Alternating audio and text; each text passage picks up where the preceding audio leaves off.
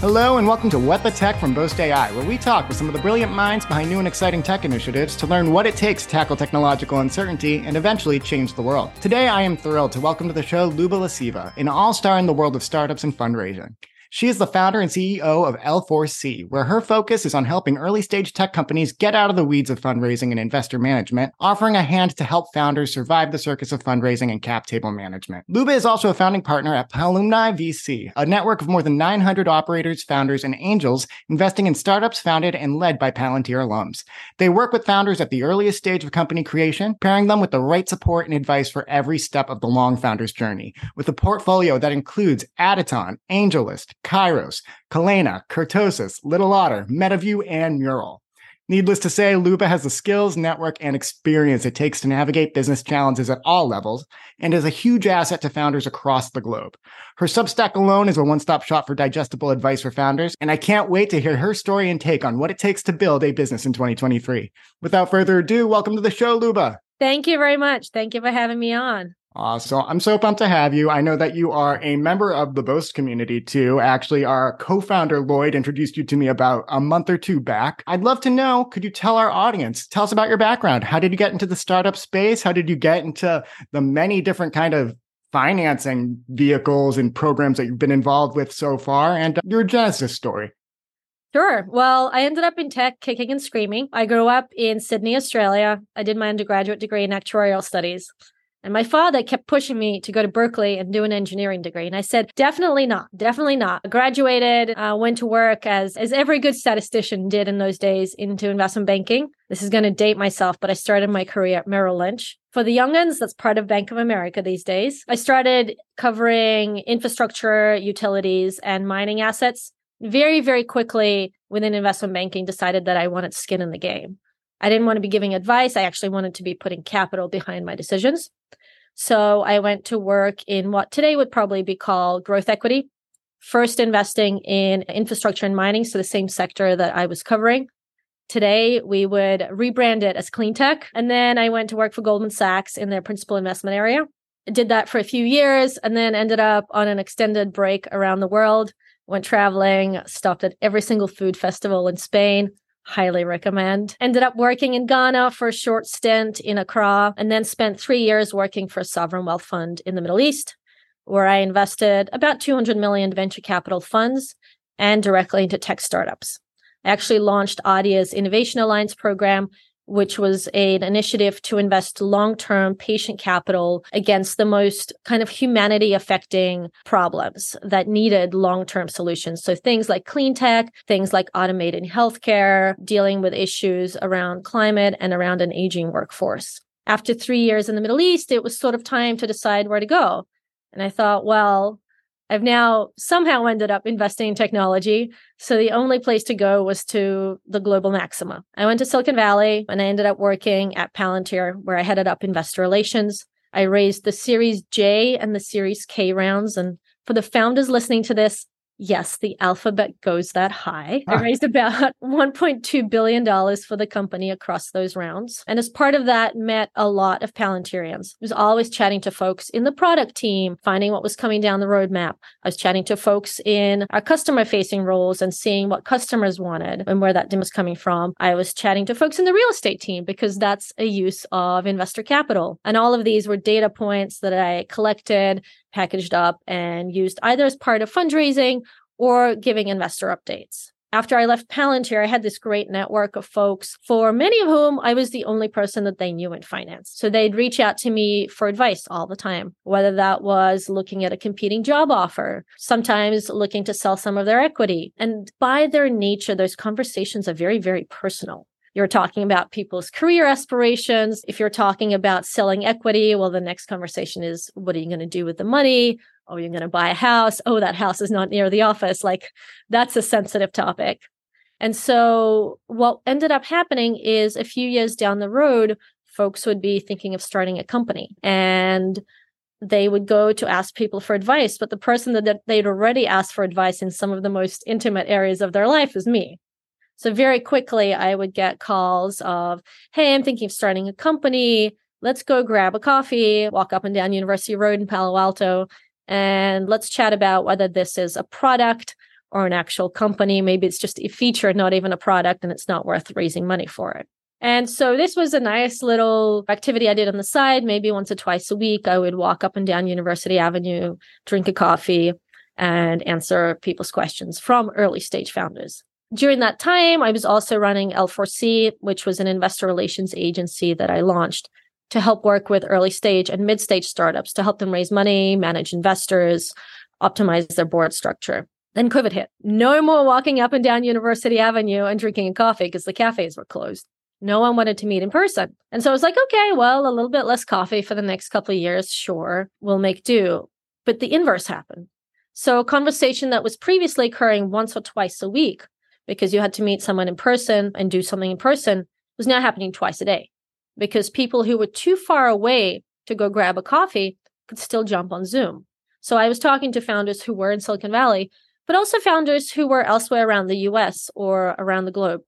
So I went from a couple of conversations a week to a couple of conversations a day. And some of those conversations, as Palantir was getting ready to go public, were around liquidity. Hey, I'm about to come into a bit of cash. I'd never really planned on this. I'm thinking of investing some of it to di- diversify my family's net wealth. I was like, okay, great. So you're going to buy maybe some listed stocks, some bonds, maybe some real estate.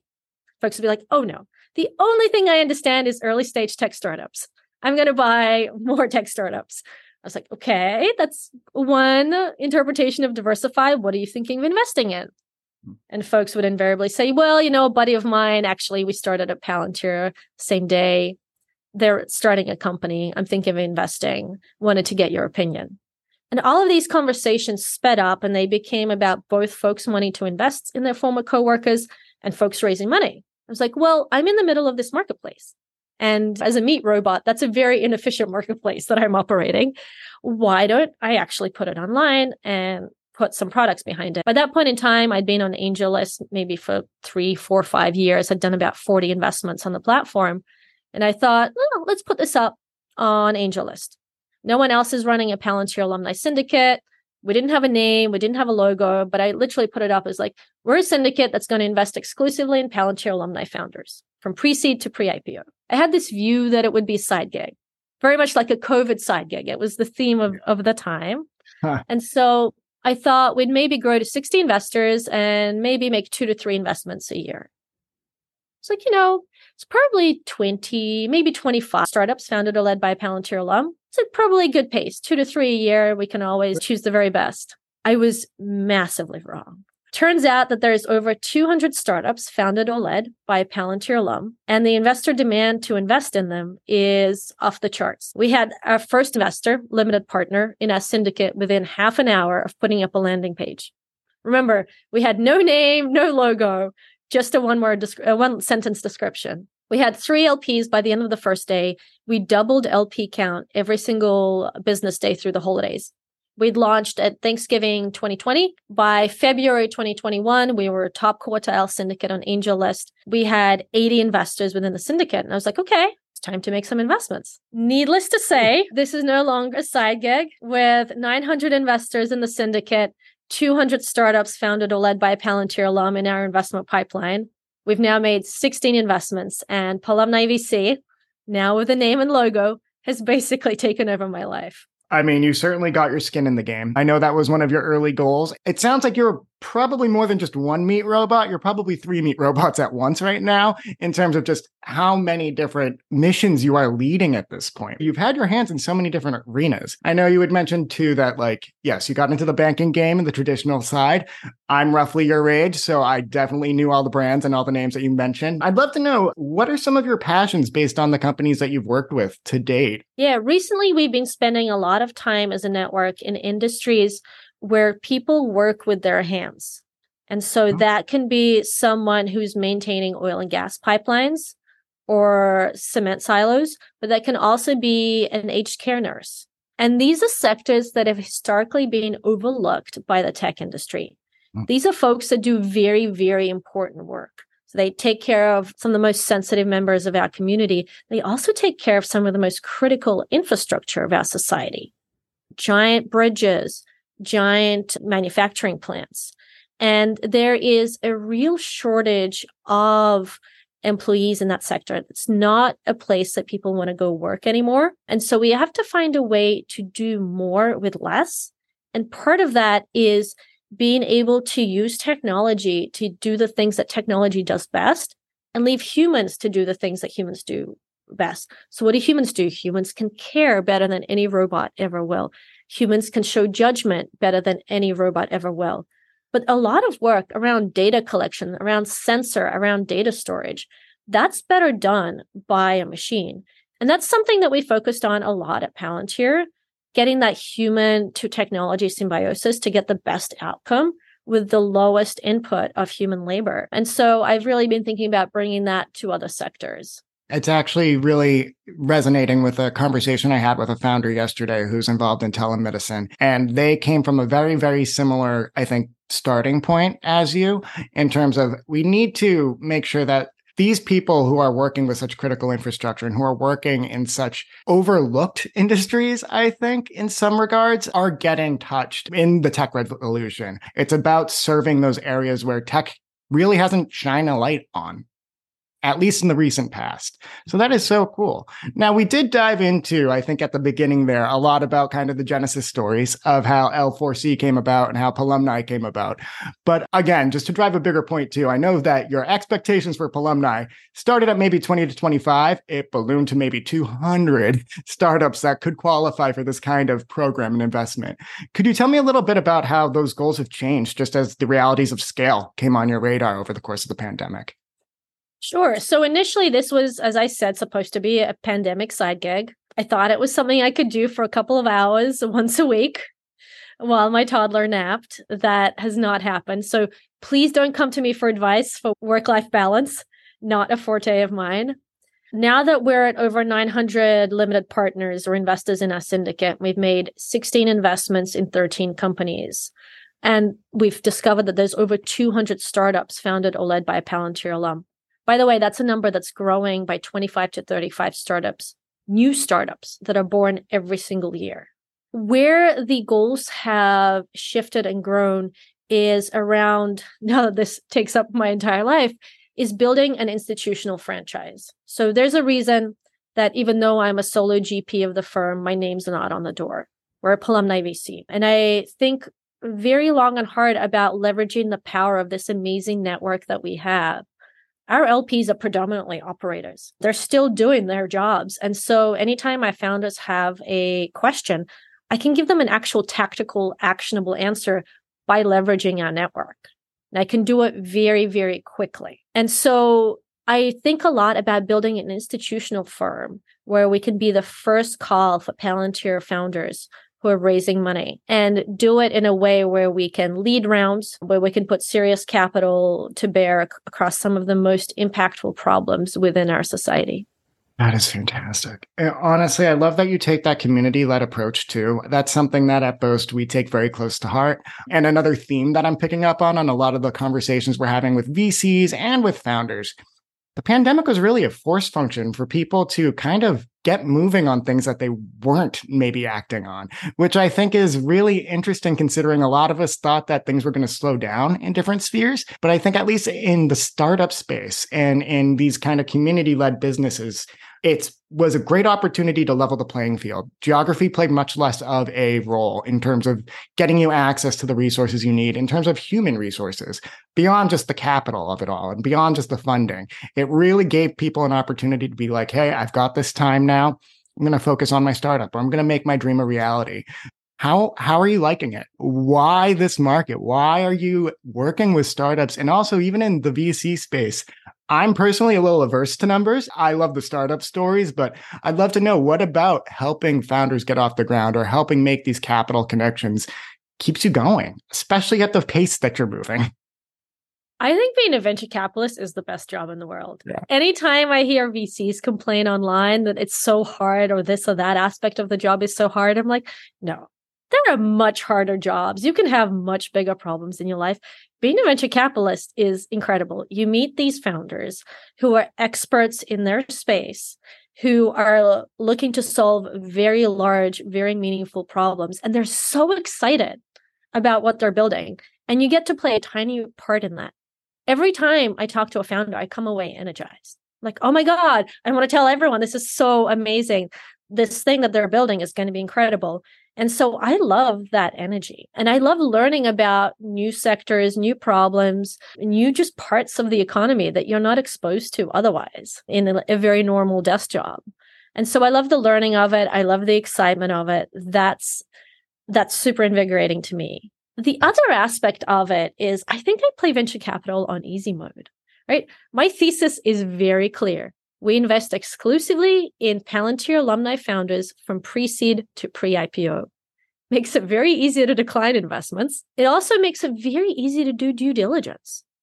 Anytime that we're looking at a startup, somewhere between 60 and 90 connections in common with that founder. And our internal metric is we want to get 12 references on the founder in writing and not from their reference sheet. I don't even ask who they've put down as references, don't care. I go out and get 12 references in writing on each of the founders who are Palantir alums in 36 hours. That's a depth of due diligence that other VCs are not able to get because they don't have this focused thesis and they don't have this incredible network that supports them. My LPs are putting capital behind every decision that they make. So, of course, they're going to give me honest references. It's their own capital at play.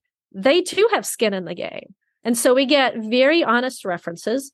We're able to give very honest help and we make very honest and capital backed decisions as a network. It's That's a great amazing. job. Oh yeah. And it also it sounds like the things that you love about the job align very closely with what I love about being a journalist in the space, I'm sure I'm here for Boast, but it's really digging into those stories and getting that exposure to new markets. And we were nerding out a little bit before the show about the startup showcase that you were at in Southern Florida yesterday, too.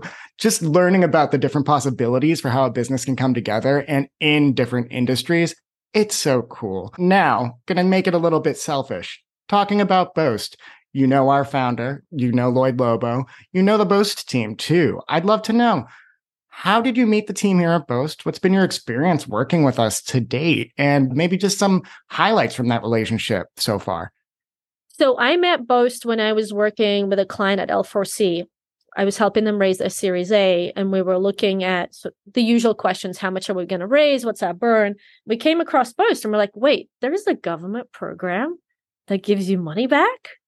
Obviously, startups don't tend to pay income tax for a while. They are loss makers. That's why they need to raise capital. But you're still paying payroll taxes every single time you're on payroll. And that adds up to significant money, especially given at current wage rates. And so I dug into it and I was like, oh, I don't want to fill in all this paperwork. And the founder was certainly not going to. seemed kind of complex. I didn't want to get it wrong.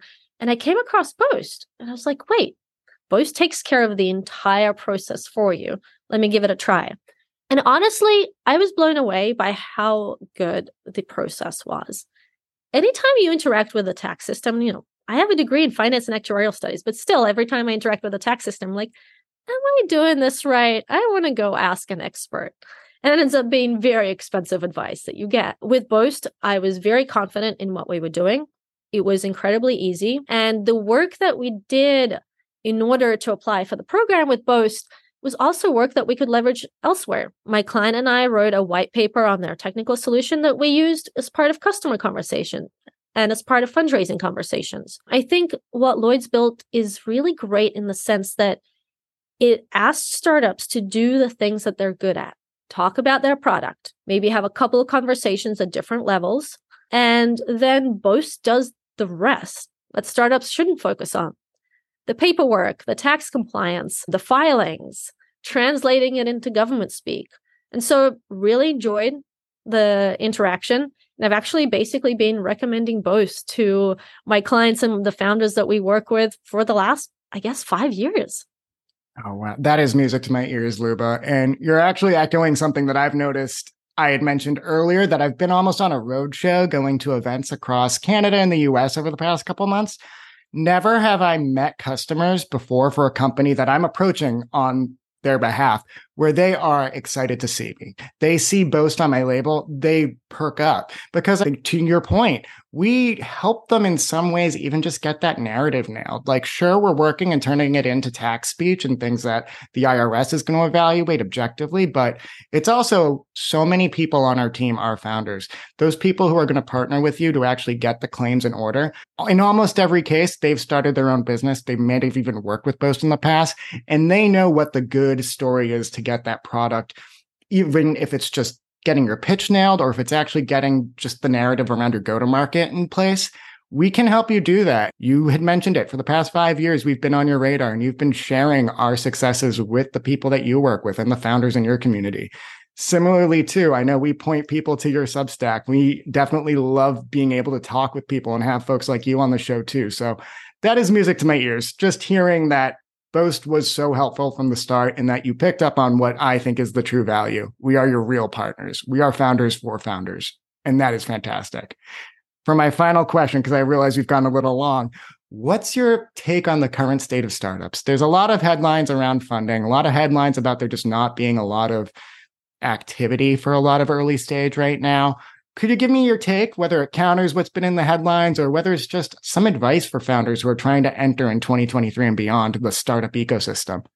I think VCs love to pontificate from up on high. Valuations have come down. Oh, it's no longer easy to raise money like it was in 2020. It's never been easy to raise money. Whether you're a fund manager raising a fund or a founder raising a round, it's always difficult to fundraise. It was easier. That doesn't mean it was easy. Have we seen a little bit of reset of valuations and the time it takes to raise around? Yes, but that doesn't mean it was ever oh so simple. And so, what I counsel founders is to really just keep your head down. What you do has always been tough, it has gotten a little bit tougher, but we're still making investments. We've made five investments this year, and we're seeing a lot of great startups at the pre seed and the seed stage who are getting the interest of really top tier investors because they're solving meaningful problems and they're doing it in a way where their solution is going to be very, very valuable in the long run. Well, Luba, I cannot thank you enough for joining us here on What the Tech. Thank you so much for having me. This has been fun.